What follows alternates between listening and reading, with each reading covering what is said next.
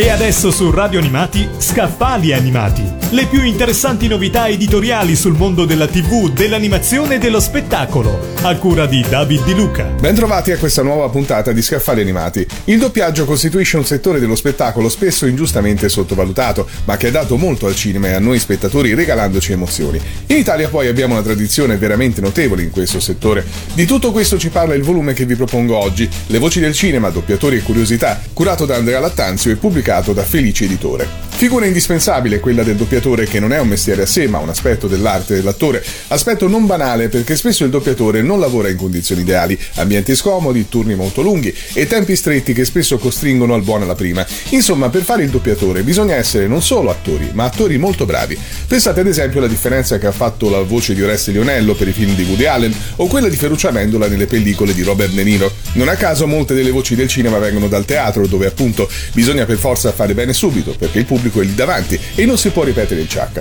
Questo libro ritrae le biografie e i volti dei doppiatori del passato e del presente, ricostruendo la storia di quest'arte che tanto valore aggiunge al cinema. Non mancano le curiosità, si raccontano le storie di doppiatori italo-americani, cantanti che si sono ritrovati a imparare il mestiere di doppiatore e poi per la serie Forse non tutti sanno che, i casi di attori italiani che sono stati doppiati da altri colleghi perché, pur rendendo bene sullo schermo con le loro facce, la loro voce o il loro italiano non erano considerati all'altezza. Presente anche una sorta di albo d'oro dedicato ai premi ricevuti dai doppiatori, capitolo a parte per fonici e rumoristi e per gli stabilimenti di doppiaggio. Abbiamo parlato di Le voci del cinema, doppiatori e curiosità, curato da Andrea Lattanzio e pubblicato da Felici Editore. Avete ascoltato Scaffali Animati. Le più interessanti novità editoriali sul mondo della TV, dell'animazione e dello spettacolo, a cura di David Di Luca.